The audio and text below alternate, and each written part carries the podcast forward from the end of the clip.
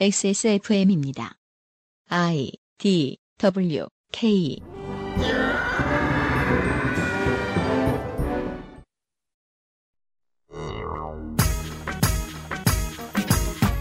대물림 되는 가난은 가난한 개인을 만들고 가난한 마을을 만들고 가난을 유지시켜 사람들 마음속에 온기와 습기를 빼앗아 갑니다.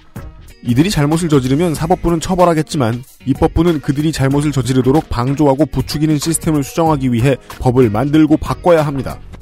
국가가 벌은 주는데 죄가 없어지는 사회를 만드는 데는 소홀하다면 어떨까요? 분석은 다양한데 요즘은 한 가지 확실한 결과가 눈에 띕니다. 트럼프가 대통령이 되지요.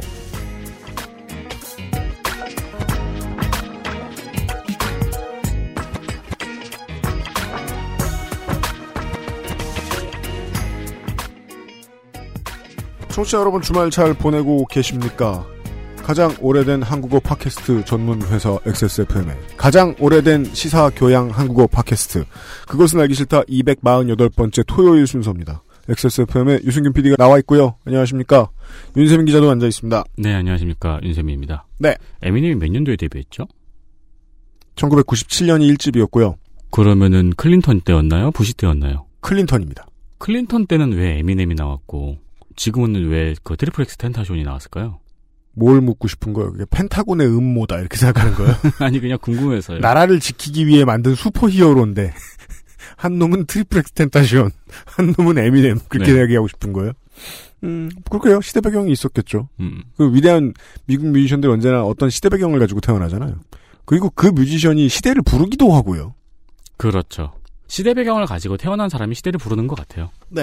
웨스트윙 이야기를 하면서 조성주 소장이 그런 얘기 했잖아요. 오바마의 출현을 예고했다. 그러네요. 아 웨스트윙이 인기가 있었던 거하고 비슷한 거긴 하네요. 구슬프게도 우리는 트럼프의 출현을 예고했는지도 모르는 드라마를 얘기했어요. 네. 물론 트럼프의 출현에 가장 직접적인 예고는 심슨즈가 했다는 걸 모두가 알고 있습니다만. 음. President 트럼프. 그리고 나머지 이야기들 좀 더 해보겠습니다. 러스트벨트에 대한 이해를 좀 더 깊게 할 필요가 있는 이야기들입니다. 잠시 후에 만나보시죠. 그것은 알기 싫다는 당신도 모르는 사이에 변화할 당신의 식탁 골든코코 코코넛 슈가와 코코넛 식초에서 도와주고 있습니다. XSFM입니다. 방부제와 색소, 인공향은 당신이 우려할 만큼 나쁜 것은 아닙니다. 골든코코에서는 그런 것 없이 자연에서 온 유기농 원재료만으로 설탕과 식초를 만들 수 있을 뿐이죠. 당신도 모르는 사이에 변화할 당신의 식탁. 골든코코 코코넛 슈가와 코코넛 식초. 우직한 설탕쟁이들의 이야기입니다. 오랜만에. 김상조 독점거래위원장입니다. 안녕하십니까. 골든코코에서 이제 설탕을 사면은 새로운 사은품을 증정해드린다고 합니다. 뭔데요? 워터캐피어 종균이라고 뭐예요 이게? 하는데 이것은 설탕을 이용해서 네. 유산균을 만들 수 있는 꼭 설탕식이나 이용해야 됩니까? 그 유산균이 자라기 위해서는 에너지원이 필요하죠. 김치 그냥 먹으면 안 되나? 너무 중요한 질문을 해버려가지고 지금 거기 그 대표님과 실장님의 길을 확 꺾어버렸나 제가? 아, 뭐 김치가 입에 안 맞으시는 분들도 계실 수도 있고. 아 그렇죠. 네, 그리고 김치의 유산균 같은 경우에도 네. 발효가 시작이 됐을 때 잠깐 있고 음. 그 이후에는 사라져요. 싹 사라진대요? 네, 아 그래요? 쉬어 빠진 김치다 음. 하면은 유산균은 없다고 보시면 돼요. 아 그래요? 네. 그런 게 많을 줄 되게- 알고 신김치 열심히 되게 먹었더만. 묵은지 목에 좋을 거다라고 생각하면서 많이 드셨을 텐데 아 그냥 목살 넣고 찌는 게 맞군요. 그렇습니다. 알겠습니다. 예, 먼저 유산균 배양 키트를 드린다고 하는데요. 아 코코넛 sugar로 그런 걸할수 있군요. 예, 그 사실 때 신청을 따로 해야 된다고 하네요. 네. 유산균을 배양할 때 네. 다른 설탕으로 만든다고 하면은 음. 뭐 당밀이라든가 이런 것도 따로 또 넣어야 돼요. 아 그래요? 예, 하지만 코코넛 sugar 같은 경우에는 그냥 두면 된대요? 영양이 풍부하기 때문에 아 예. 예, 그것만 예. 넣어도 된다는 그런 점을 알려드리고 싶고요. 종균 같은 경우에는 음. 어, 우리 골든코코의 담당자이신 네. 허 실장이 직접 배양한다고 합니다. 왜 그래요? 되게 뭔가 열의에 가득 차 있으세요. 뭔가 회사에 지분 있는 것 같아. 아니 바이오 만나고 유통사 만나러 다녀야지 왜 유산균을 만들고 있어? 그래서 허 실장이 손수 직접 재배한 종균을 드린다고 거참. 합니다. 아하, 예. 그 종균 재배하는 과정에서 허 실장이 DNA가 좀 들어갔을 수도 있거든요. 그래서 뭐 X선에 노출되거나 방사선에 노출되거나 해가지고 뭐 자연적 변이를 일으키면 허 실장이 태어날 수도 있다. 허 실장 파크예요 그러면? 그렇습니다. 허 실장을 한번 만나보고 싶다 이러신 분들은 네. 많이 구매하셔서 네. 한번 배양을 해보시길. 어, 유산균을 배양하는 것이지만은 아, 잘못하면 직장인을 하나 배양하실 수도 있습니다. 열의에 어, 가득 찬 사람을 배양합니다. 우직한 사람을 배양합니다. 네. 예. 이런 껴파기가 나왔습니다. 골든코코 코코넛 슈거 얘기였습니다. 김상조 독점거래위원장이었습니다. 감사합니다.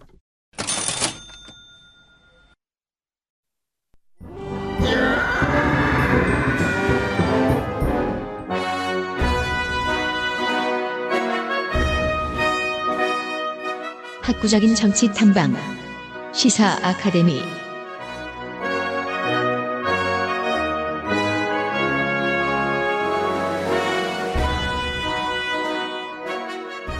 어제 예고드렸던 대로 조성주 소장과 함께 미국 드라마 더 와이어에 대한 이야기 계속해서 들어보고 있습니다. 조성주 소장과 함께 하고 있습니다. 어제 이제 더와이어 이야기를 쭉 했습니다. 네. 제가 음. 계속 궁금했던 거는 들으면서 그러니까 음. 드라마를 안 본 사람 입장에서 음. 도대체 이 드라마가 로저와 나와 뭐가 다른가? 음. 로저와 나 네, 말씀하신 대로라면은 마이클 무어 감독의 다큐멘터리를 저는 좋아하는데요. 음. 완성도가 달라요. 들인 돈이 세거든. 네. HBO에서 만들었다는 게 다르겠지. 큰 차이다. 네. 예.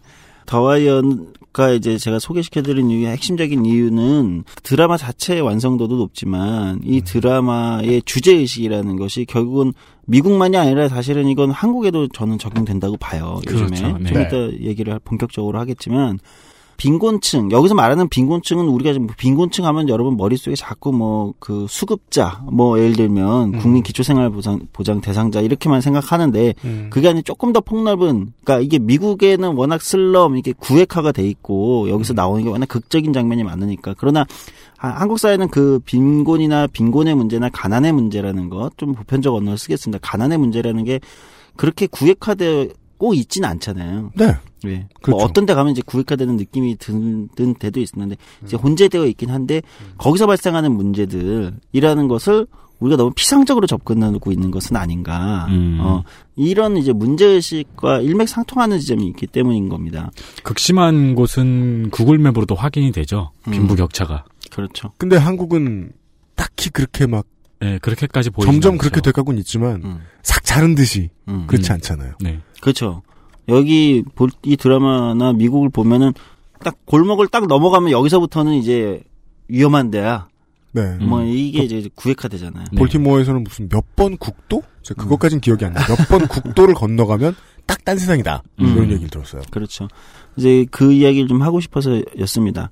그러니까 더와이어라는 드라마는 결론적으로 말씀을 드리면 어쨌든 볼티머어시를 배경으로 미국 사회가 겪는 구조적인 어떤 빈곤 문제나 마약 범죄 문제 그, 그러나 그것에 그것이 단순히 일부 계층만의 문제가 아니라 전 도시를 지배하는 전 사회의 근간에 깔려 있는 굉장히 심각한 문제들 그리고 이것이 많은 것들이 무너져가고 있다. 음. 어, 이것을 이제 얘기하고 싶었던 거예요. 네. 근데 그런 측면에서 이제 제가 어 요즘에 이제 또 하나 그 고민을 들게 하는 책은 이제 어제 방송에서 마무리에 말씀드렸던 힐빌리의 노래라는 책입니다. 음, 꽤 화제가 된 책이에요. 이 책이. 이 책의 저자가 예일대 로스쿨을 졸업한 실리콘밸리의 사업가인데 30대입니다. 네.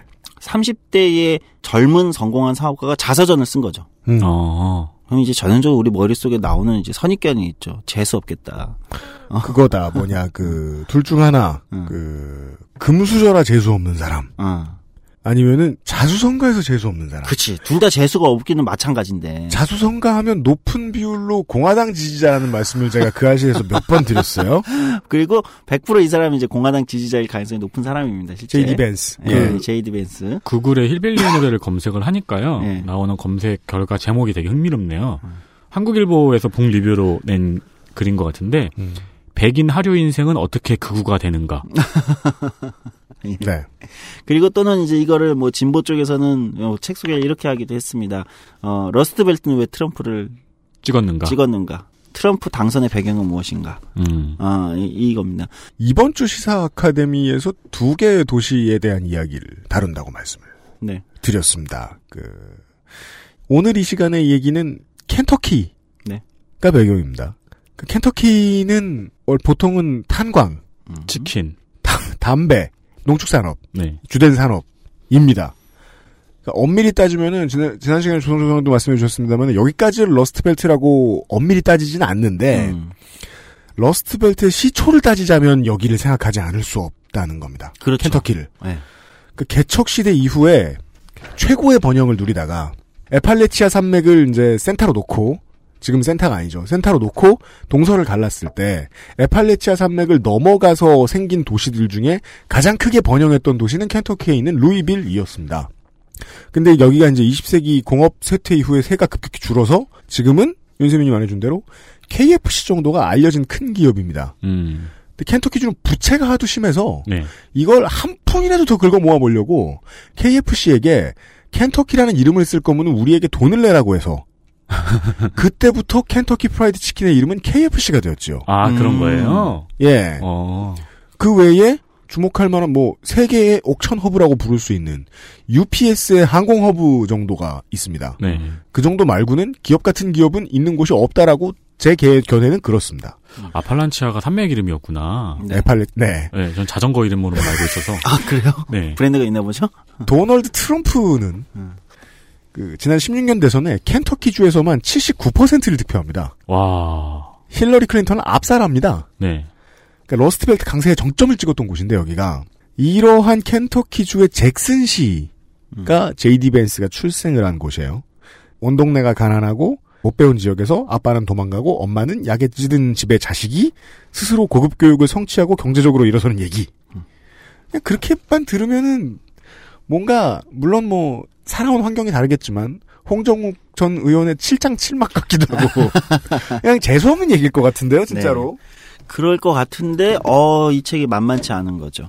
그러니까 저는 그 앞에 말씀드린 더와이어가 이제 여기도 이제 거의 러스트벨트 근처에 있는 거잖아요. 메릴랜드주의 볼티모어시. 볼티모어시를 배경으로 흑인 빈민가의 문제, 마약 범죄와 이걸 다뤘다면 힐빌리의 노래라는 책은 정확히는 이제 켄터키 잭슨시에서 이제 이 가족들이 소위 말하는 이제 이게 조롱어로 쓰인다 그러죠. 저는 뭐 미국 문화를 잘 모르는데 redneck이라고 얘기하는 hillbilly redneck 이게 이제 일종의 조롱의 단어라는 거예요. redneck.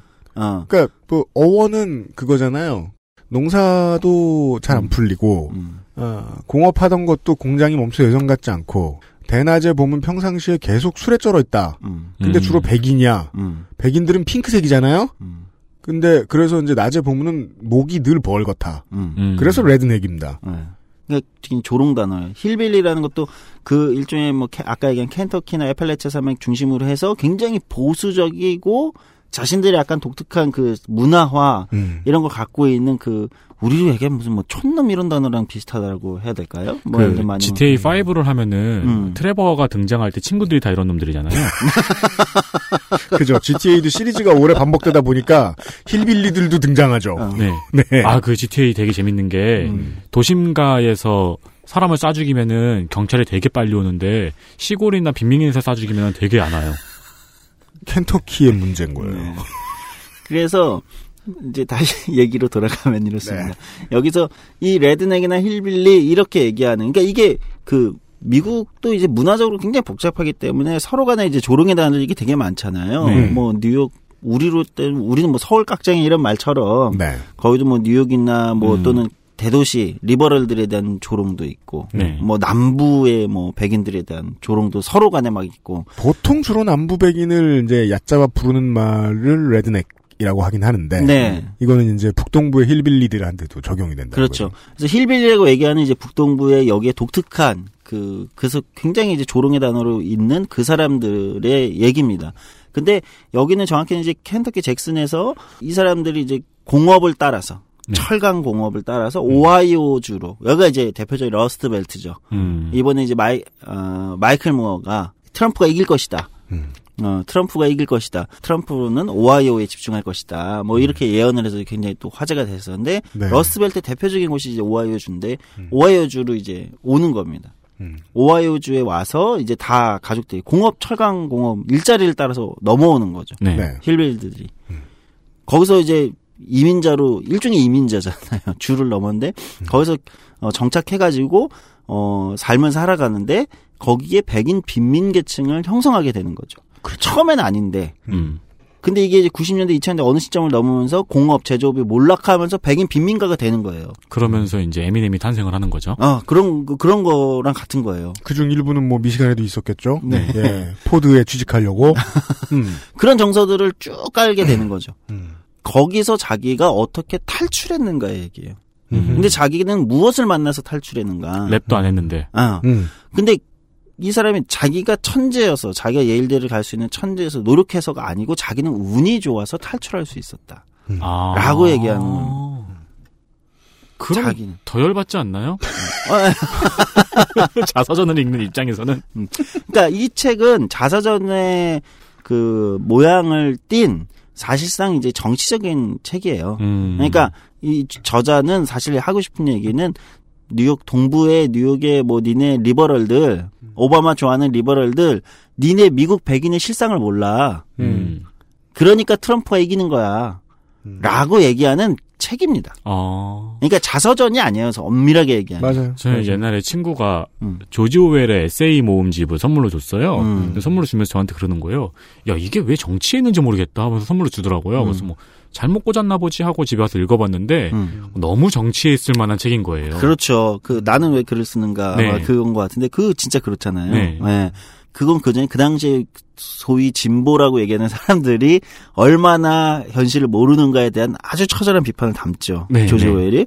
근데 이것도 마찬가지입니다. 그래서 이 책이 단순한 어, 성공한 예일대 로스쿨 출신의 사업가의 자서전으로 읽히는 게 아니고 이 화제가 된 이유는 사실 미국의 리버럴들을 진보파 리버럴들에 대한 어 상당한 이제 예를 들면 비판성 같은 겁니다. 음. 예. 근데 이것이 자기의 삶으로 굉장히 구체적인 예시들로 있기 때문에 아, 굉장히 생생하게 읽히는 거죠. 다른 어떤 정치적인 분석서보다 오히려 네. 앞에 더와이어가 그 일종의 비슷한 맥락에 있는 거예요. 그건 이제 볼티모어를 배경인 거예요. 쇠락한 공업도시 볼티모어를 배경으로 거기에 범죄와 빈민 문제, 흑인 빈민가.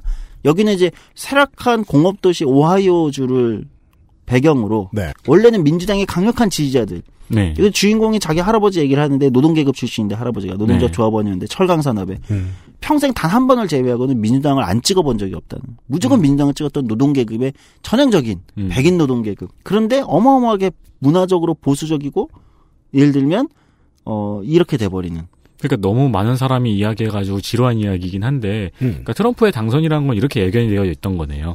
러스트벨트에서 한 3, 40년간 모은 원기옥이 트럼프네요. 그렇죠. 그러니까 제가 저 어제 시간에 밋 롬리의 실책에 대해서 말씀드린 것도 그 포인트였는데 그걸 공화당이 봤으면 2012년에도 결과가 달랐을 수 있다는 거예요. 음. 그 분노는 어제 오늘 일이 아니기 때문에. 음. 게다가 인종도 안 가려요. 음. 양쪽 다 서로 경과는 다르지만 결과가 같아서 분노의 수준이 똑같아요. 음. 그래서 이제 이 책의 저자 제이디 벤스는 앞에 이제 드라마 더와이어의 오하이오 주판 어 이, 런 얘기로 읽힐 수 있다 이렇게 생각이 들고 그러니까 이제 주인공은 그런 이제 힐빌리들의 독특한 그 문화 근데 네. 그것이 미국의 공, 공업 쇠락과 함께 미국 빈민 계층이 형성하면서 결국은 뭘로 자리 잡았냐고 사실 주, 이거는 주인공 이 저자에게 꼭 동의할 필요는 없는데 저자는 그렇게 주장합니다 네. 학습된 무기력이다 학습된 무기력. 음, 미국 북동부 러스트벨트에는 이미 학습된 무기력이 이것은 그 기원을 거슬러 올라가면 그 켄터키 에팔레치아 섬에서 켄터키에서 공업 지역을 따라 이동하던 그 수많은 사람들이 거기서 좌절을 겪으면서 겨- 밑을 깔아버리는 음. 그게 수십 년간 아까 수십 년을 모은 원기옥이라고 얘기했는데 네, 네. 그것처럼 수십 년간 그 밑을 깔아온 학습된 무기력이 있다. 그리고 그들이 이제 극우가 되는 것이다. 음. 한때는 민주당 노동계급의 선봉 부대들이 음. 맞아요. 극우로 음모론에 휘말리고 예를 들면 이런 거 구체적으로 쓰거든요. 왜 그 사람들이 음모론에 휘말리는가? 말도 안 되는 주장에 휘둘리는가? 이미 그런 능력을 잃- 잃어버렸다. 그러니까 그건 저자의 주장입니다. 좀 극단적인 주장을 하는 측면도 있어요. 이 저자가 네. 어, 아무래도 이제 개인적 경험에서 좀 이야기를 풀어나가는 사람들이 겪는 약간의 좀 그런 뭐랄까요? 그렇죠. 음, 감정 섞인 반응. 에, 그런 게 있긴 한데 단언할 수 없는 문제에 대한 단정. 예. 그걸 좀 제하고 보면 상당히 좀 날카로운 지점은 있어요. 그 얘기를 쭉 풀어내는 겁니다. 음. 자기의 삶으로. 근데 제가 인상 깊었던 부분이 있어요. 왜 공공정책이 안 먹히는 거야, 러스트벨트에. 왜 진보파가, 니네가 얘기하는 공공정책으로 마치 학교, 교육이 문제입니다. 어, 예를 들면 범죄가 많고 마약이 있고 아이들의 그런 이제 어, 이런 문제가 있으면 교육이 문제. 교육이 바뀌면 아, 오바마도 그랬던 거잖아요. 네. 그건 뭐 심지어 한국 교육이 훌륭하다 이렇게도 얘기했었는데요. 오바마가. 너무 너무 자주 얘기했죠. 네. 교육이 문제다라는 얘기가 왜 잘못됐는가 를 얘기하는데 어 약간 뜨끔한 측면 이런 거 있습니다. 주인공이 그래요? 이런 얘기를 해요. 음. 주인공 어머니가 마약 중독자였고 주인공 어머니 마약 네. 중독자였고 아버지는 생부는 뭐 멀리에 있고 이미 어릴 때 톡했어요. 네, 토꼈고 아버지 역할을 하는 남자들은 계속 바뀌어요. 음. 어머니의 남자친구가 바뀌는 게 이제 그게 바뀌는 거예요. 계속 바뀌어요. 그런 곳에서 빈민가에서 늘 폭력과 뭐 마약과 뭐 그런 게 네. 난무하는 곳, 난무하는 곳에서 있을 때 교육이 문제다라고 진보파들은 얘기하는데 사실 학교보다 더 문제는 집이다라고 얘기하는 거예요. 어. 학교를 땡땡이 치고 싶거든. 어, 집이다라는 거 얘기해요. 학교 종이 울리는 소리가 곧 지옥으로 가는 소리인 젊은 아이들이 더 많다는 거예요. 음, 음. 아무리 학교가 훌륭해지고 뭐라고 선생님들이 해도 거기서 구원, 구출된 아이들은 극소수라는 겁니다. 더 큰 문제들은 이미 집에서 어릴 때부터 다 겪고 구조적으로 거기서 다 있다는 거예요. 그렇죠. 교육이 일차적으로 이루어지는 곳은 집이니까요. 그러니까요. 그러니까 왜 집을 바꾸고 가정을 바꾸고 예를 들면 거기에 무너지는 도덕과 거기에 무너지는 문제를 바꾸는 문제를 하지 않고 거기는 마치 다 개인의 자유고 다 리버럴의 문제고 음. 음, 공공정책만이 이 문제를 해결할 돼. 수 있다고 음, 착각하지 말아라라고 얘기하는데 뜨끔한 측면이 있습니다. 음. 한국을 돌아볼까요? 우리 한국에서 늘 저는 보통 이제 많이 하는 게 뭐 뭐 사회 문제나 이런 걸 내면 그 제일 많은 게 아 교육이 문제야. 보통 이제 이런 얘기는 지옥 같은 어, 대학 입시를 뚫고 들어온 대학교 1, 2, 1, 2학년들이 제일 많이 합니다. 네. 자기들이 겪은 가장 큰 한국의 문제가 교육이라고 착각하는 거죠. 음. 저는 착각이라고 단언할 수 있는데 그 문제는요. 한국의 교육이 정말 큰 문제긴 합니다. 네. 부정하진 않아요. 네. 한국만큼 교육 문제가 왜곡된 나라도 없겠죠. 그러나 교육이 한국 모든 문제의 근간은 아닐 겁니다. 8월 그러니까 뭐- 4일에 업데이트된 어, 그 알실 235회 기묘한 이야기 편을 참고해 주십시오. 네. 아. 교육이 바뀐다고 사람이 바뀌는 것은 아니다라는 네. 사례가 나옵니다. 그렇기 때문에 그러니까 이 저자의 미국에 있는 그 러스트벨트에서 성공한 저자의 주장이지만 한국에도 제가 고민되는 건 한국에도 교육이 문제다, 학교가 문제다, 학교의 붕괴 얘기를 많이 한단 말이에요. 그러나 우리도 가정이 이미 붕괴되고 있는 것은 아닌가라고 돌아볼 필요가 있어요. 음. 그리고 그 가정을 붕괴시키고 있는 것은 무엇인가? 저는 진보적 입장이기 때문에 그것이 불평등과 양극화라고 생각합니다. 네. 아니 어떤 어머니가 어떤 아버지가 아이들을 집에서 제대로 돌볼까요? 정말 그 한국의 어머니 아버지들이 너무 사랑이 넘쳐나서 그렇게 하고 있을까요? 아이를 돌보는 거는 사랑의 문제가 아니죠, 사실. 그렇잖아요. 여유의 문제죠. 예. 그럴 수 있는 사람들이 얼마나 있을까요? 아, 사회가 부모에게 여유를 빼앗아간 게 교육이 잘 되지 않는 이유들 중 중요한 하나군요. 그렇죠. 어쩌면 우리가 그렇게 비판하는 교사들, 예를 네. 들면 학생들에게 신경 쓰지 않아요, 뭐 이렇게 하는 교사들은 이미 망가질 대로 망가진 한국의 수많은 청소년들은 음. 여러 가지 가정 환경이나 여러 가지 문제 때문에 그 가정 환경의 문제는 훨씬 더 구조적인 한국 사회에 따른 불평등의 문제가 야기시켰겠죠, 당연히. 음. 어머니 아버지들 그렇게 만들었겠죠. 그렇게 하고 학교에 온 아이들 중에 일부만을 구출시키고 있는 것은 아닌가. 음. 그러면서 우리는 모든 문제를 우리 가정과 우리 가족과 우리 사회 더 미- 근간에 있는 우리 사회 구조에 있는 모든 문제를 학교에 투여하고 있는 것은 아닌가. 니네가 문제야. 음, 교육이 맞아요. 문제야. 최근에 이제 뭐 학교 현장에서 무슨 선생님이 무슨 문제가 됐다라고 하는 음. 기사들을 보면 가끔씩 그런 생각이 들거든요. 뭐예요? 왜 이런 책임까지 교사들한테 묻지? 음. 그 교사들이 잘못한 것도 있고 학생이 잘못한 거 동영상 찍혀놓으면 학생이 잘못한 것도 있는데요. 언론이 눈 뻘겋게 취재하려고 난리치는 그 문제 선생, 문제 학생 제외하면 저는 이 가치는 믿고 있어요. 학교 환경은 끊임없이 상당히 빠르게 발전하고 있습니다. 네. 급식의 수준을 보세요. 학급당 학생 수 볼까요? 네. 우리 때랑 달라요. 맞아요. 선생님들 예전보다 정말 잘합니다. 네. 평균적으로 정말 정말 잘합니다. 근데 이렇게 아이 때부터 한국으로 얘기를 해볼까요? 아이 때부터 그 경쟁 얘기 많이 듣고 살아남는 문제 얘기 많이 듣고 혹은 뭐 우리 나쁘다고 그까지 얘기한 거 뭐 있습니까? 막 외모 평가 듣고 막 네. 옆에보다 공부 잘해야 되는 얘기 듣고 그러다가 학교에 와서 소장님 마- 조상님 말한 대로 만에 하나 얘가 소위 구출돼요. 네. 훌륭한 사람이 돼요. 뭐 100명에 하나 그렇게 있다 칩시다. 네. 학교 뭐 정원 3천 명인데 그 중에 뭐 한 30명 괜찮게 뭐 공부 잘하고 사람이 밝아지고 착해지고 막 인성교육까지 내가 지덕체를 겸비한 어떤 사람이 나왔어요. 근데 그 사람을 위한 직장도 없고요. 음. 할 수 있는 직업도 별로 없고요. 네. 어쩌다가 직업을 갖게 되면 거기서부터 겪는 사회는 다시 나를 병들게 만들 거예요. 네. 네. 그리고 사회 전반적으로 내가 무엇을 해야겠다라는 동기를 심어주는 사람이 심어주는 게 아무것도 없잖아요. 그렇죠. 시크릿을 읽어야죠. 동기 부여를 받으려면. 근데 그 동기 부여라는 것도 네. 예. 그러니까 언제 형성되는 거예요? 그게 교사들이 모두 심어줄 수 있는 것인가 과연 아니면 어릴 때부터 가정 환경에서의 차이인가? 그것은 빈곤 가정도 마찬가지고요. 가난한 집도 마찬가지고 어쩌면 부유층 집안도 마찬가지일지 몰라요. 어떤 문제로든 그렇게 무너지는데 과연 그것을 모두가 학- 교육에서 구출할 수 있는가라고 생각하는 것은 진보의 착각이 아닌가. 음. 물론 어, 이걸 어느 쪽을 어, 선택할 수 있는 문제는 아니에요. 그렇다고 교육에 문제가 없는 건 아니니까 선택할 수 있는 문제는 아니지만 이건 과도한 약간 우리의 책임 회피. 책임 회피 같은 건 거대한 책임 회피죠 그렇죠. 사실. 거대한 책임 회피 같은 것은 있는 건 아닌가라는 생각을 많이 가지게 된다는 거. 특히 이 저자의 본인 경험에서 기반한 주장은 자기는 어머니가 그랬고 거, 거기서 다 무너졌다는 거예요. 근데 자기가 그렇게 무너지다가 고등학교 올라가지 탈출할 고등학교 때 탈출할 수 있었던 건 음. 어머니와 별거를 하면서부터입니다. 그 줄을 음. 탈출해서 할머니 집에서 살면서 처음으로 안정감을 느끼고 집에 들어와도 더 이상 뭐가 부서지고 깨지고 뭐 그런 게 있지 않은 곳. 얘 나가 아들 나가 마약 사라. 어. 음. 나 대신 소변 검사 좀 받아줘. 음. 주인공의 경험입니다. 여기 저자의. 어, 어. 그러지 않은 곳. 근데 그리고 악쓰며 싸우고 던지고 부수고 그러지 않은 할머니 집에 탈출이죠 일종의 탈출할 수 있게 되면서 거기서부터 자기가 달라지기 시작했다는 거예요. 첫 번째가 자, 자수성가한 사람들 미국에서 네. 자서전, 위인전 이런 거 보면 저도 하나 번역했습니다만 이런 얘기 되게 많아요. 할머니가 으깨준 감자를 먹으면서 부모님 때문에 죽을 뻔했다. 어.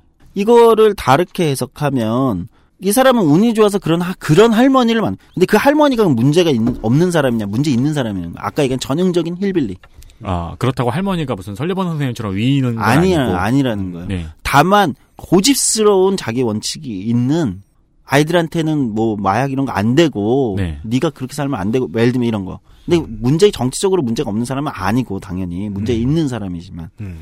기본 중에 기본만 네, 네. 제공해줬던 예, 거군요. 예, 아주 그 전엔 제공되지 않았던. 음. 음.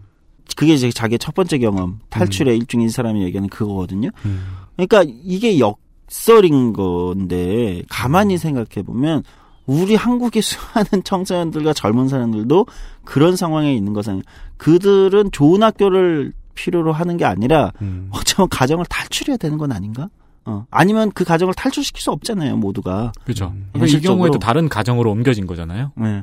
그러면 그들에게 필요한 그럼 그 가정을 그렇게 만드는 건 무엇인가? 음. 아, 저라면 이제 저는 이제 그런 구조로 구조적으로 문제가 어, 시각이 가는데 이제 저자는 그거보다는 이제 좀 다른 얘기를 하고 있는 겁니다. 음. 어.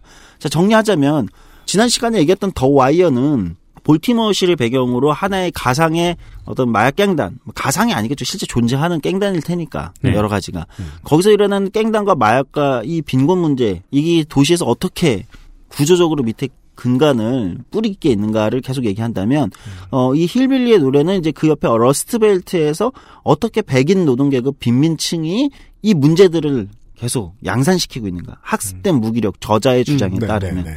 학습된 무기력이 작동하고 있는 이걸 깨트리는 것은 무엇이며 대안을 얘기하진 않아요. 그거는 다른 사람의 역할들일 테니까. 드라마도 대한 얘기 안 해요. 그렇죠. 근데 그것을 아주 가감 없이 둘 다 보여주고 있습니다. 음. 그리고 저는 2017년 10월 지금 이 문제가 한국에 돌아왔을 때 음. 아, 미국에서 그런 거는 사실 미국의 물 건너 미국의 문제고 음. 한국에서 이 문제는 일어나고 있는 것은 아닌가. 한국의 러스트벨트는 어딘가. 한국의 볼티모어는 어딘가라는 저는 이제 고민을 그 다음에 하게 됐어요. 그래요? 네. 한국의 볼티모어 러스트벨트는 어딘가. 아직 제가 이제 분석적으로 찾지는 못하고 있지만 저는 이미 존재하고 있는 것은 아닌가. 어, 그리고 그 고향을, 여기선 고향이겠잖아요. 어떤 사람들은 그게 고향일 거라고요. 음. 쇠락하는 지방 도시를 탈출하지 못한 청년들은 어떻게 살고 있을까? 음. 제가 최근에 OCN에서 했던 드라마 중에 구, 구해조인가요? 구해조입니다. 네, 제가 원고에 구세주라고 써가지고. 왜냐면 그 구해조 드라마 보신 분들은 아실 텐데 네. 광고 나올 때 이제 그 타이틀 뜨잖아요. 네. 타이틀이 멀리서 보면 구세주처럼 읽혀요. 그리고 해자 빠지죠? 해자가 이렇게, 이렇게 처음에 타이틀 올라갈 때 살짝 튀어나오는데 음. 구주 이렇게 읽혀요. 음. 어, 일부러 그렇게 한 거군요. 네. 아, 어. 그렇군요. 네. 그 드라마를 볼 때 그냥 뭐 그 뭐 사이비 종교에 대한 얘기인데 네. 인상 깊었던 거는 문득 그 드라마 보면서 그런 생각이 드는 그러니까 지방 도시에 남아 있는 그 음. 친구들이잖아요. 그 도시가 사실 지방의 도시잖아요. 무지시. 배경. 예. 네. 배경이 무지군인가? 네. 그러면서 이제 특별할 게 없는 도시잖아요. 거기 딱 보면은 음. 네. 특별할 거 없이 살아가잖아요. 풀리는 거 없는 동- 동네야 그냥 예, 일반적인. 예. 서울을 배경으로 하지 않는 그게 약간 저는 좀 걸렸어요. 음. 마음에 많이 걸렸어요. 드라마를 보면서도 음. 사실 한국도 그렇게 쇠락해가는 지방 도시들이 많을 거고 거기를 탈출하지 못한 탈출하는 표현이 좀 너무 과격한가요? 어떤 방식으로 떠나지 못한 청년들은 어떻게 살아가고 있을까? 한국의 정치나 이런 곳에서 이야기하는 청년의 표준 스탠다드 상이라는 것도 서울을 배경으로 하고 있지 않나? 맞아요. 네. 음, 물론 서울에 너무 큰 문제들이 몰려 있긴 합니다. 그 사람들이 노량진이나 고, 고시학원들에서 예를 들면은, 어, 뭉쳐가지고 거대한, 어, 원격을 또 만들고 있을지도 몰라요. 네. 전 만들고 있다고 생각하고, 음. 그런 것들이 일베나 뭐 여러 가지 문제들의 발생에 여러 가지 문제의 근간이 된다고 생각하는데, 네. 거기하고 또 다른 문제, 지방도시, 한국의 러스트벨트가 있다면 그곳에서는 어떤 것들이 양산되고 있는가. 혹시 거기도 어, 힐빌리의 노래 저자 제이디 밴스가 얘기하는 학습된 무기력이 이미 존재하고 있는 것은 아닐까? 어, 우리는 이제 는 거기로 돌려볼 때가 되지 않았을까? 제가 요즘에 좀 천착하고 있는 고민하고 있는 문제입니다. 저는 주로 중앙 무대에서 중앙의 어, 서울을 배경으로 중앙의 어떤 큰 구조적인 청년 문제나 정치 문제를 많이 얘기했지만 어, 요즘에 트럼프 이후에 저의 고민은 사실 그래요. 어, 그리고 최근에 힐빌리의 노래 이 책을 보면서도 그런 생각이 좀 많이 들었어요. 저는 그래서 청취자분들에게 오늘은 이런 질문을 던지고 싶어요. 여러분들은 어디에서 어떤 가정 환경에서 어떻게 살아오셨습니까? 음. 라는 질문을 던지고 싶어요. 그것은 하기 싫다는 용산의 숨은 보석 컴스테이션에서 도와주고 있습니다. XSFM입니다.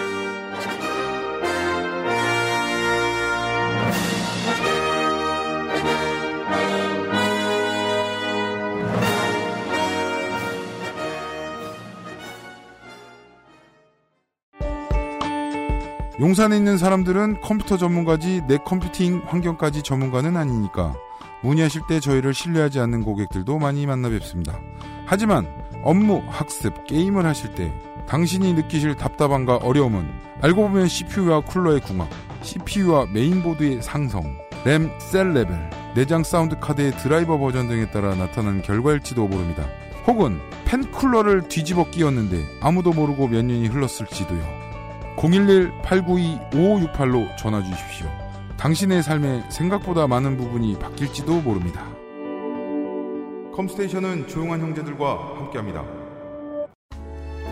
유기농 코코넛 꽃즙 100% 당신이 알던 코코넛 슈가와도 다른 골든 코코 코코넛 슈가 아로니아 하면 가장 먼저 생각나는 건 아로니아 진. 가장 간편한 아로니아는 하루니아. 평산 네이처.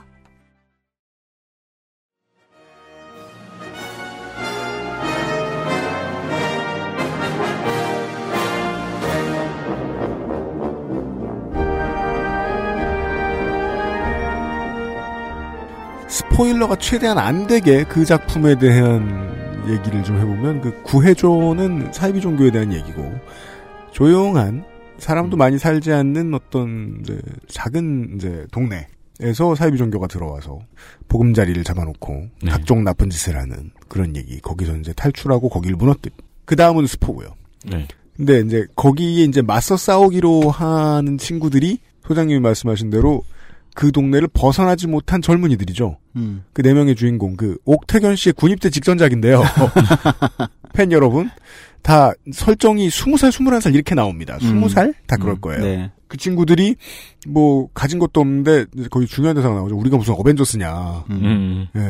그러니까 자기들은 할 줄 아는 게 아무것도 없다 이런 음. 네. 얘기를 하는 거죠. 음. 소장님께서 뭐 고향을 벗어난다든가 가정을 벗어난다든가 일반 상식적으로 생각해 보면 이해가 안 되는 말씀을 해주셨기 때문에 음. 저는 그걸 다시 한 번만 부연을 해보자면 이게 이제 러스트벨트에 대한 얘기를 했잖아요. 네. 가까이 있는 한국에는 러스트벨트와 비슷한 상황을 아주 아주 비슷한 상황을 맞을 동네라면 생각해내기가 어렵진 않습니다. 영도, 거제, 부평 네, 거제도. 생각할 수 있습니다. 음. 사람이 뭐 20대 넘어가면은 이 사람 그냥 막 다니는 거지 뭐 이렇게 생각하는데 안 그런 사람이 훨씬 많습니다. 음. 동네에 살아야 돼요. 근데 그렇게 산업이 무너져 내리면서 실제로 버는 돈, 자기의 인컴이 줄어든 집안만 음. 불행할 것이냐. 경제학이 주목하고 있는 새로운 개념들 중에서는 그 상대적 빈곤이 네. 있지요. 네. 새로운 것도 아닙니다만.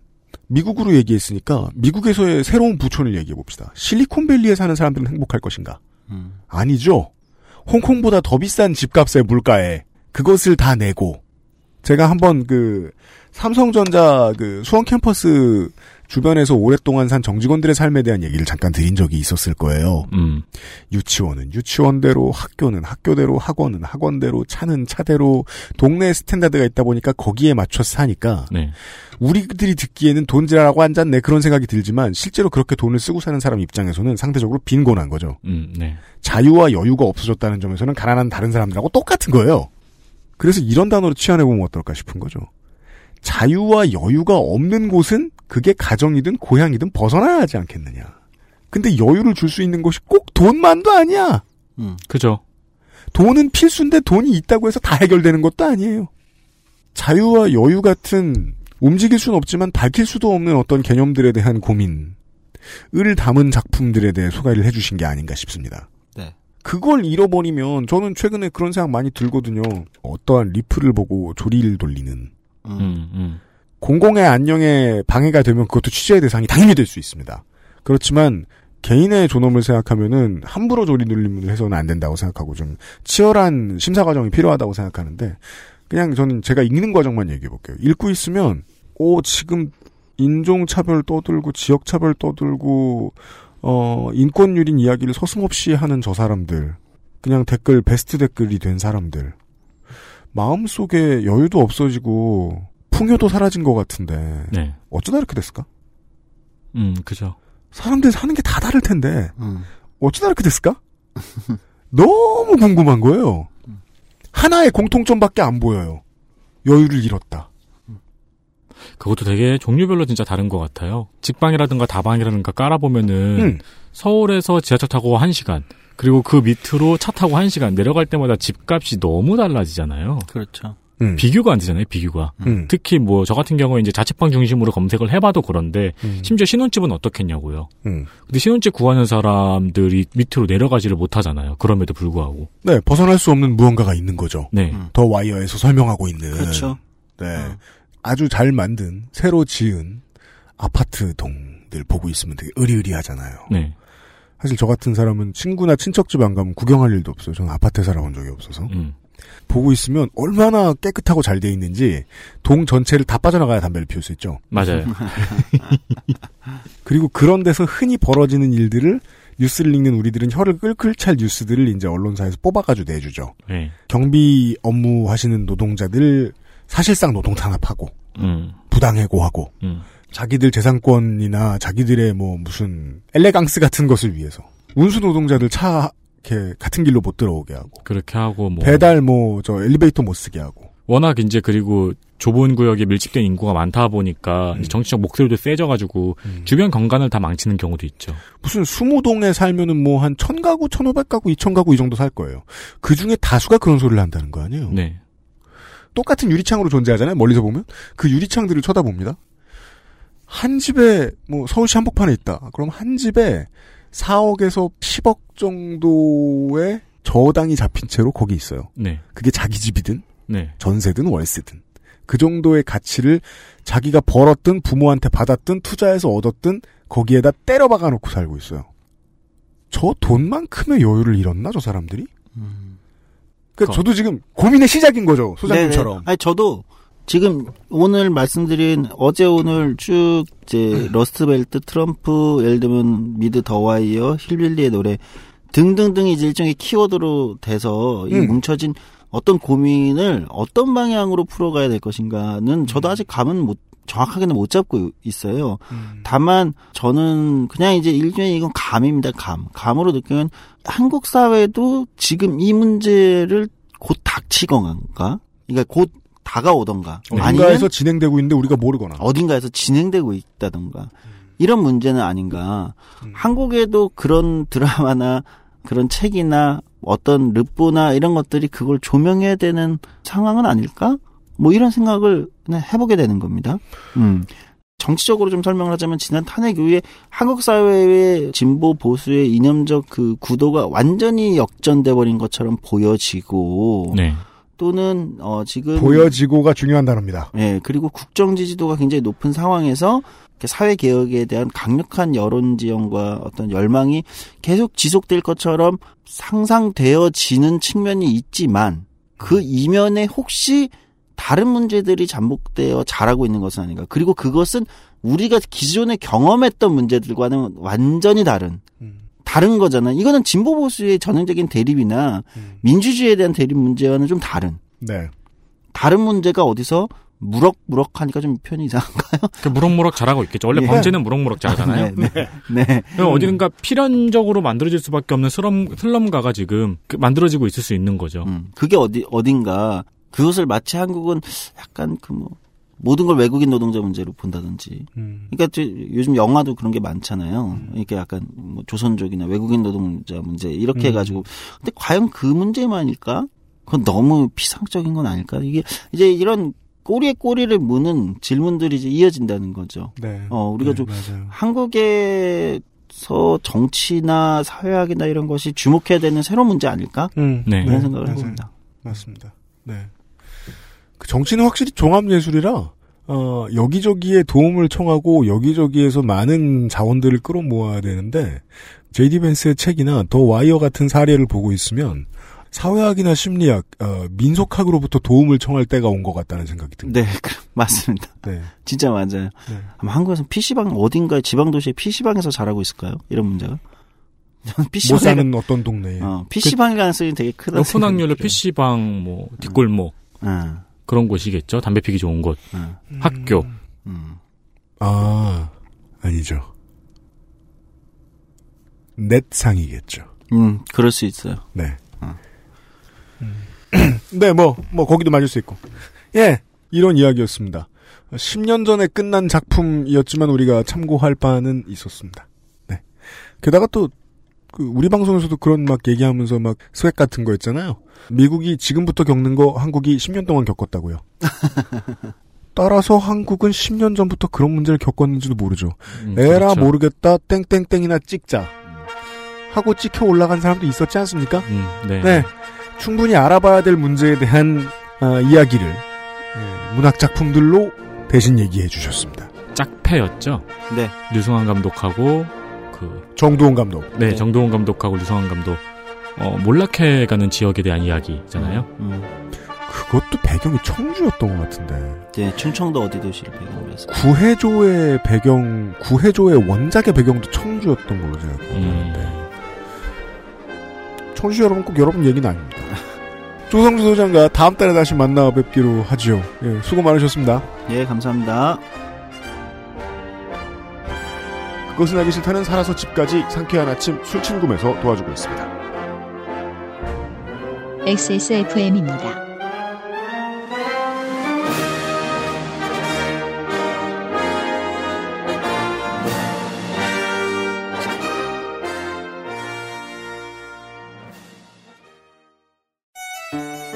기분 좋다고 쏜 3차 술값 20만 원. 택시에서 떨어뜨린 핸드폰 액정 수리비 15만 원. 내 옆 나란히 누워있는 피카츄 인형 5개. 후회하지 않게 후회할 일 없게 살아서 집까지 술친구 엑세스몰에서 술친구를 만나보세요. 콕 집어 콕. 좋은 원료를 쓴 김치를 만들 시간이 없을 땐 콕 집어 콕 배추, 무, 고춧가루, 생강, 전부 국산 다시마, 홍합, 표고버섯도 아낌없이 쓰죠. 그러니까 김치가 생각날 땐 콕 집어 콕 아로니아 제품. 한국에서 가장 믿을 만한 곳은 평산 네이처죠. 하루의 건강한 습관, 하루니아.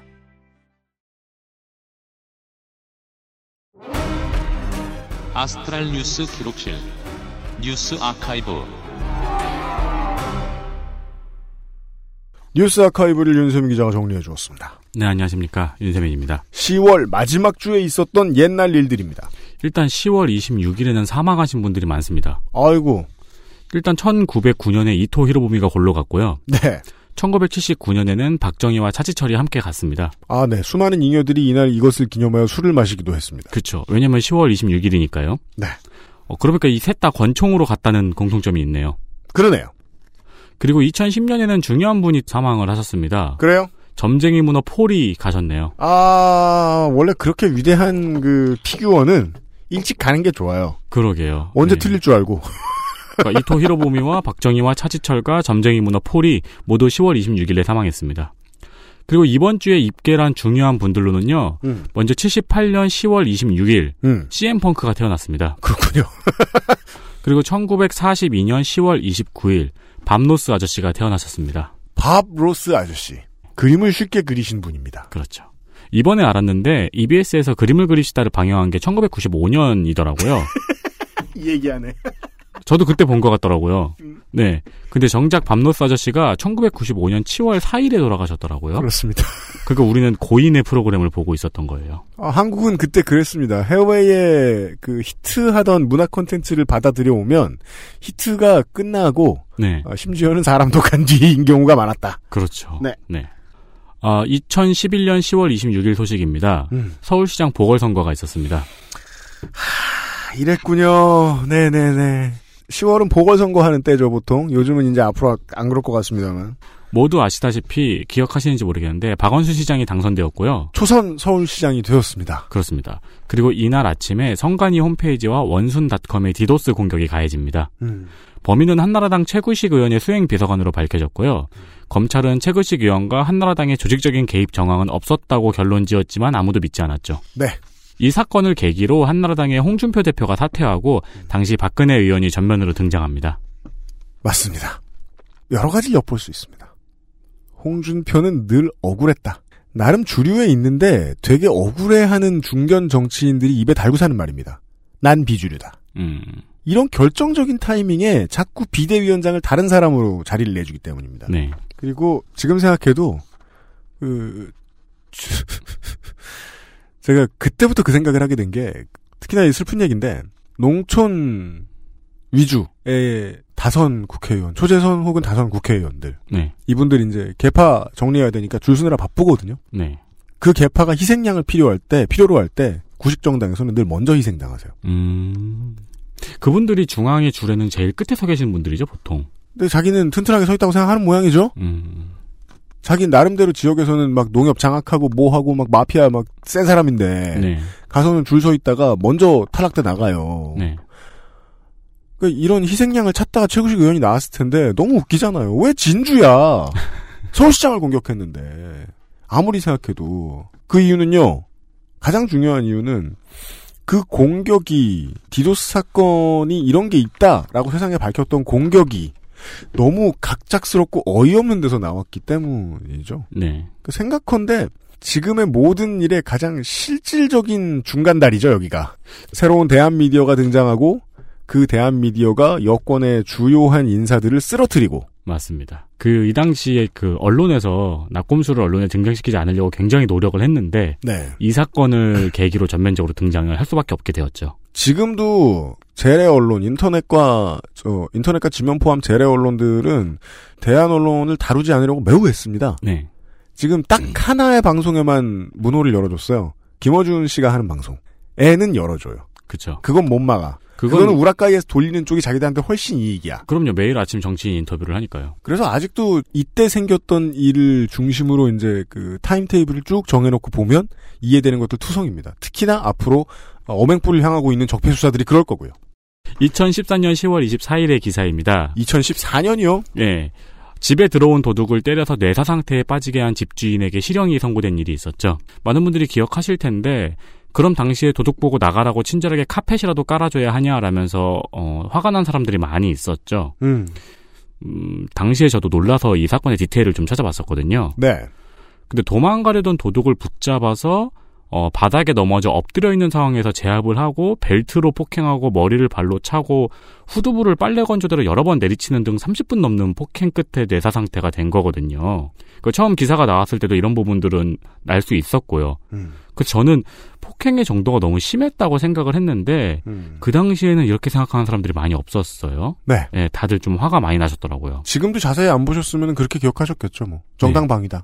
또이 일을 가지고 2014년 국감에서는 새누리당 박민식 의원이 플라스틱 빨래 건조대를 들고 국감장에서 이게 위험한 물건이냐고 따져 묻기도 했습니다. 음.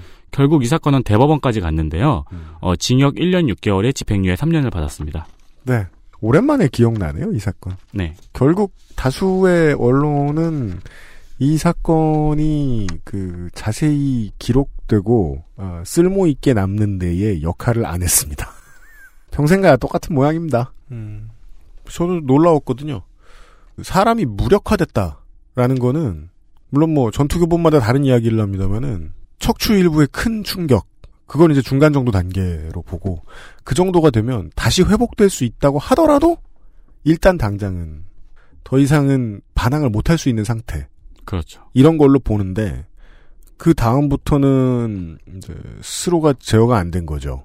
이거 뭐 제가 이 사건에서는 자꾸 개인적인 말씀을 드리는데 벨트로 폭행을 했다는 거는 벨트는 제압하기 위해서 사용하는 무기가 아니거든요. 제압된 상황에서 사용할 수 있는 무기죠. 네, 왜냐하면 들고 있는 걸로 위협이 안 되니까. 맞습니다. 벨트는 실전용이 아니죠. 그렇죠. 일방 폭행용이죠. 네. 네. 이런 일들은 가끔 발굴하는 것도 의미가 있을 것 같아요. 윤세민 기자가 수고 많았습니다. 네, 감사합니다. 그것은 알기 싫다는 김치가 생각날 땐 콕 집어 콕 김치에서 도와주고 있습니다. XSFM입니다. 콕 집어 콕. 믿어도 되는 김치를 찾을 땐 콕 집어 콕. 햇서 빙진 김치. 재료부터 공정, 유통까지 안심. 직접 구매한 재료로 만드니까요. 그러니까 김치가 생각날 땐 콕 집어 콕. 무거운 그래픽카드 혼자 끼우다 휘어집니다. 컴스테이션에 문의하십시오. 술, 대화, 사람, 그리고 술자리에 필요한 마지막 한 가지. 살아서 집까지 술친굼. 아까 이제 녹음을 하다 말고 이제 윤세민 기자하고 저하고 그 얘기가 살짝 안 맞았던 게 한국 도시는 한국의 도시도 이제 부촌과 빈가가 이제 빈민가가 나누어 보인다. 네. 저는 우리나라 정도면 아직 그런 건 아니다. 음. 라고 얘기했는데 감장을 빼고 나면 한국도 구분 확 되죠. 네. 솔가 확 됩니다. 네. 동네 장사하는 뭐 슈퍼마켓, 떡집, 뭐 반찬집, 중년들 가는 뭐 호프집, 술집 뭐 이런데 요즘 방앗간 남았나요? 떡집은 아직 장사 아, 잘해요. 떡집은 있군요. 예. 네. 완제품 떡이 많이 들어오지만 음. 얘기 들어보면 동네 여론 갖다가 장사해야 되니까 그런 생생한 얘기를 들려주시잖아요. 아파트 사는 사람들이 빌라 사는 사람 되게 무시한다. 그렇죠. 이게 지금 지금은 초등학생만 돼도 다 아는 문제인데 어른들만 모르는 경우가 되게 많아요. 네. 실제로 그게 딱 갈려 있는 경우도 한국은 되게 많은데 한국은 그렇다고 해도 이 러스트 벨트라는 거는 아직 완벽하게 들어서진 못했거든요. 조 소장님이 이제 염려하신 부분이죠. 언제 한번 가보게요. 몇 군데 도시들을 음. 후보지들이 있거든요 지금. 그렇습니다. 네. 예. 음. 우리 저희 이제 다음 주 되면은 뭐 저 국감 방송하면서도 말씀드리겠습니다만은 지금 한국 GM 공장이 있는 곳들은 지금 사시나무 떨듯이 떨고 있습니다. 네. 앞으로 어떻게 될지 몰라요. 걱정을 해야 할 때가 된 것 같다. 우리는 이제 남 얘기를 느슨하게 듣겠다고 이제 금요일 날 말씀드렸는데 하나도 남 얘기 아닌 것 같다는 생각이 오늘 힐빌리의 노래 얘기까지 듣고 나니까 아 갑자기 피부로 다가옵니다. 제가 당장 이번 주 저번 주죠. 저번 주 일요일 날 안양에서 있는 전시를 갔다 왔거든요. 그러니까 안양시의 역사를 전시해 놓은 전시였어요. 음. 그 대표적인 공업단지였잖아요. 안양이 음. 공단 지역이었잖아요. 그래서 네. 공단 지역이었을 때 역사들을 쫙 전시를 해놨더라고요. 그래서 보면서 아 진짜 다 공장이었구나 하는 느낌으로 이제 보고 음. 공업단지 때문에 발전했던 그 번화가들의 역사 같은 것도 같이 보고 그랬는데 생각해 보면 안양은 또 어떻게 공업단지들 다 빠지면서 러스트벨트화 되지 않았, 않고 잘 남아 있는 것 같네요. 경인권의 인구 팽창이 그걸 막아섰죠. 음, 그리고 인구는 줄고 있죠. 네. 아하, 예, 그런 얘기였습니다. 다음 주에는요, 저희들은 지금부터 계속 야근 중이고요. 국정감사 기록실이 2년 만에 돌아옵니다. 음, 이번에는 베타를 뗐습니다. 그렇지만 앞으로도 수정할 건 많겠죠. 일단 최선을 다해 준비는 해봤습니다. 다음 주에 국정감사 기록실 자세한 이야기는 인트로 시간에, 오배부 시간에 말씀을 드리도록 하겠습니다. 저희들도 지금 저희가 뭐 하는지 정확히 모릅니다. 네, 정말 몰라요. 미친 듯이 하고는 있는데, 경무란 이런 거죠. 그러니까 내가 세상의 모든 걸 다 할 순 없어요. 근데 하고 있네요. 최선을 다해 준비를 해보겠습니다. 다음 주와 다다음 주 XSFM 특별기획 2017 국정감사 기록실에서 다시 인사를 드리도록 하겠습니다. 아무래도 좀 곧 다시 뵙게 될 것 같네요. 윤세민과 유승균 PD 물러갑니다. 안녕히 계십시오. 네, 안녕히 계십시오. XSFM입니다. I D W Hey.